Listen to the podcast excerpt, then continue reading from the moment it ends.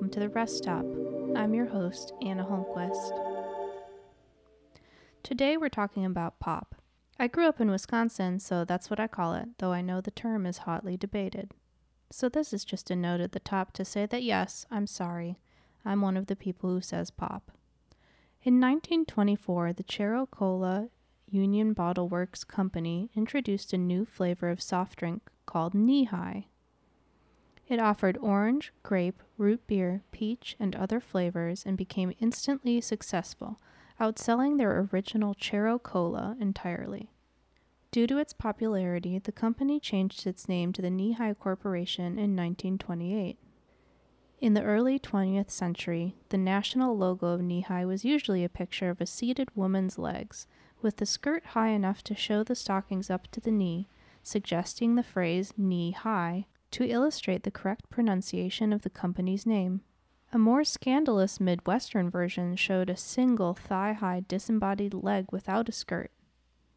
This particular version of the logo was referenced in Gene Shepard's story, My Old Man and the Lascivious Special Award That Heralded the Birth of Pop Art, in the book In God We Trust, All Others Pay Cash. The classic nineteen eighty-three movie A Christmas Story was adapted from several short stories in the book, and so the now famous leg lamp, the major award, actually came from the Midwestern Nehi logo. Who knew? Well, now you do. Nehi was advertised on the Ripley's Believe It or Not radio show, and the company also began to use celebrities like Bing Crosby, Joan Crawford, Bob Hope, and others to promote it. In the late forties, the corporation offered over ten flavors, including Doctor Nehi, Nehi Chocolate, Nehi Root Beer, Nehi Lemonade, Nehi Wild Red, Nehi Blue Cream, and its more classic flavors of orange, grape, and peach. Many of these were later dropped as their novelty and popularity waned. Later, the Nehi Corporation reformulated Chero Cola, renaming it Royal Crown Cola, or R C Cola. In nineteen fifty-five, the company changed its name to the Royal Crown Company after the success of its R C Cola brand. And in April two thousand eight, Nehi became a brand of Doctor Pepper Snapple Group, which is now apparently Keurig Doctor Pepper. The mergers of these giant corporations baffle me. But some of the brands under this large umbrella include Orangina, Keurig, Canada Dry, Hawaiian Punch, I B C Root Beer, Mott's, Sunkissed, YooHoo, and of course, Nehi. I'll admit here that I went online and bought myself a three-pack of Nehis to drink while doing research for this episode, grape, orange, and peach. I don't normally drink a lot of pop, but it turns out that reading about it, writing about it, and thinking about it really puts you in the mood. This brings us to the world's largest bottle. Built in nineteen twenty-four in Auburn, Alabama, the bottle, sometimes called the Nehi Inn or the Twist Inn, was created by John F. Williams, owner of the Nehi Bottling Company in Opelika, Alabama. That's capital T the, capital B bottle, like the pill, except I think the bottle maybe did a little less for women's liberation. In a twenty fifteen article in the Auburn Villager, Williams' granddaughter Ann Booth said that her grandpa didn't think the bottle would be quite so big a deal. People were just beginning to travel the road that eventually became Highway two eighty from Birmingham. It wasn't even paved, Booth said. People were beginning to drive it occasionally, and he saw the future and thought it would be a really great advertisement. And he was right. Here I am making an entire podcast episode about it. I even bought some Nehi. Effective. Williams' nickname was Chero Cola, after the company, but his granddaughter knew him as Jack or Big Daddy. I'd like to formally request that people start calling me Big Daddy. It's a really solid nickname. The bottle stood sixty-four feet tall and measured forty-nine feet in diameter at the base and sixteen feet at the cap. The ground floor was a grocery store and service station, and the second and third floors were living quarters and storage. The columns holding up the roof of the service station were smaller Chero Cola bottles. The neck of the bottle had windows so it could be used as an observation tower, and the bottle cap was, of course, the roof. Inside there was a spiral oak stairway. It became a gathering place for both tourists and locals to have parties every Friday night on the balcony above the service station. There's a lot I'd do at this point, midwinter, mid-pandemic, to go to literally any party, but I'd especially love to go back in time and attend a party held on the balcony of a large knee-high bottle. Perhaps while wearing a snazzy little suit, smoking a long cigarette. I've never had a cigarette in my life, but I feel like I need one to complete the look here. That same newspaper article said they used the balcony for dancing. What a dream. Take me there. I'll read more here from that twenty fifteen Auburn Villager article. William's great-niece, Jill Cebalski, who had sifted through a number of census records and old newspaper articles about the bottle for a book she wrote on her family's history, said it had an accompanying barbecue stand and the second floor of the bottle had an open-air porch for dancing. Cebalski also mentioned that the bottle was known as a man's world, where they gathered around a pot-bellied stove and talked of cows and crops and swapped stories and yarns. Booth, who is now almost eighty-four years old, recalled going to the Twist Inn as a five-year-old and being heckled by workers. I can remember going out there several times and them teasing me because I always wanted a new grape soft drink rather than a knee-high, Booth said. They'd say, here comes that lady that won't buy knee-highs. I was five years old. I didn't know I was supposed to get a knee-high. The bottle even had some famous visitors. President Franklin Delano Roosevelt stopped briefly at the bottle after visiting Auburn, as did comedian Minnie Pearl. Unfortunately, this marvel of advertising and community no longer exists. Most records say it burned down in nineteen thirty-six, though various papers also say nineteen thirty-three, nineteen thirty-five, or nineteen thirty-seven. Whatever the year, it burned and was never rebuilt. But its name and legacy live on. It's still listed as a location on Alabama maps, and the now empty lot bears a historic plaque and photograph of the structure to commemorate its existence. The locals still use it as a landmark for giving directions sometimes. Turn left at the bottle.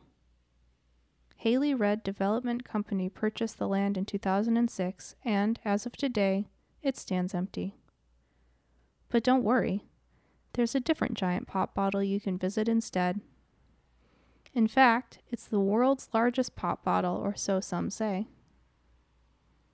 This one's in Arcadia, Oklahoma, and stands an impressive sixty-six feet tall if you count the straw, two feet taller than the bottle was. It stands along Route sixty-six, and its height is a reference to the famous road.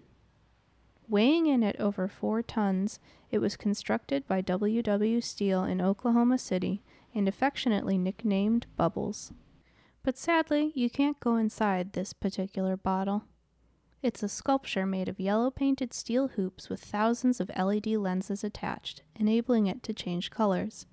The bottle stands outside of Pop's Soda Ranch, a gas station, mini-mart, and a restaurant built in two thousand seven by the former C E O of the Chesapeake Energy Corporation, Aubrey K. McClendon.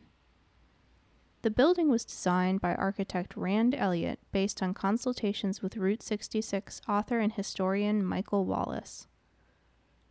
Although it's a newer addition to Route sixty-six, the creators wanted to make sure it fit with the aesthetics of the other iconic attractions. Rather than being named after soda, as you might expect with a name like Pops, it's actually named after McClendon's father. Inside of the building, you can of course buy a large variety of soda. Over seven hundred varieties and brands are offered. They have over eighty varieties of root beer alone. There's a soda kiosk available for people who want to sample some of what they have to offer, and the touchscreen display also allows visitors to have soda bottles shipped to their home. Here I'll read off some of the sodas they carry. Avery Swamp Juice, Beef Drinker Teriyaki Beef Jerky Soda, Boots Coconut, Corn Squeezin' Citrus, Doctor Brown's Celery, Tamarind Doritos, Hosmer Lime Ricky, Gene Autry Root Beer, Lester Fixin's Ranch Dressin' Soda, ew, Pete's Pumpkin Patch Soda, Nella Bella Pistachio Cream Fizz, Rocket Fizz Chocolate Soda, Dublin Frou Frou Berry, Martian Mars Kumquat, Moxie Original Elixir, Virgil's Doctor Better, Hippo Cream, Cool Mountain Peach Soda, Filbert's Banana, Peanut Butter Soda, Hot Lips Ginger, and naturally several varieties of Nehi. Growing up, pop was always a treat for me. We didn't regularly keep it in the house. When I went to college and realized I could have a soda with every meal in our cafeteria, I burned myself out on it big time. Now I'm back to soda pop being a pleasant treat once in a while, and I'll get myself a nice fountain Baja Blast sometimes when I'm eating Taco Bell. But the biggest treat is a glass bottle Mexican Coke with real cane sugar. There's nothing quite as satisfying as the ritual of opening the bottle and taking that first perfect sip. Next time, maybe I'll close my eyes and imagine myself on the balcony of the bottle, waiting for the dancing to begin.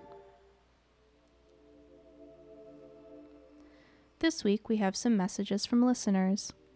The first comes from Jeff, who also happens to be my dad. Thanks, Dad. About the Denver airport, he says, "You forgot to mention the gargoyles that stand in protection of the travelers through the airport. They are creepy. The airport installed a talking gargoyle in twenty nineteen. It interacts with passengers as they walk by, startling many. Notre Denver features two cast bronze gargoyles, perched inside suitcases, watching over the east and west baggage claim areas. Historically, gargoyles were placed on buildings to protect the site.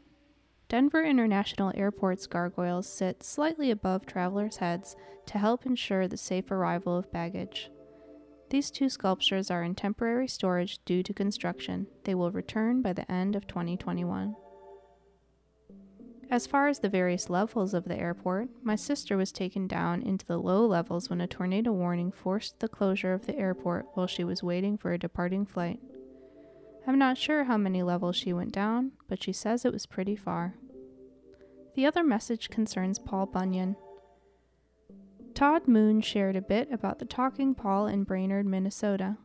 He says, "Those figures were originally in Brainerd, and the city was abandoning the park, so my sister-in-law and her family moved the park to the south of Brainerd and joined it with this old farm, and they have one of the biggest haunted corn mazes in the state.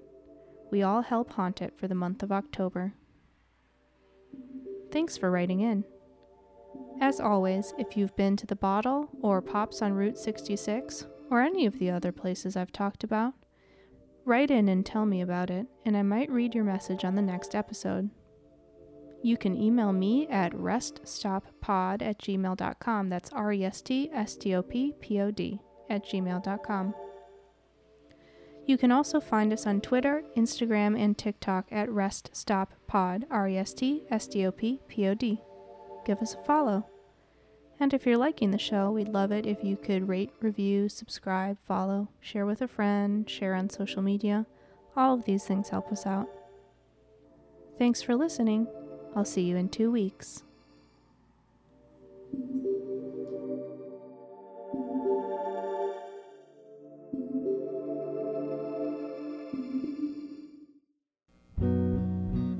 Look at all the peaches.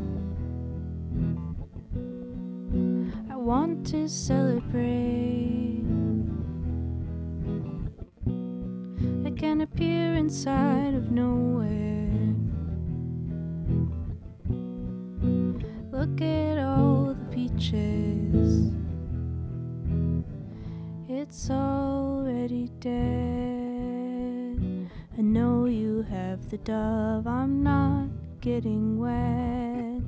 The bottle, the bottle, looks like a date is set. Show the ferret to the egg, I'm not getting led along. The bottle, the bottle, the bottle, the bottle, the bottle.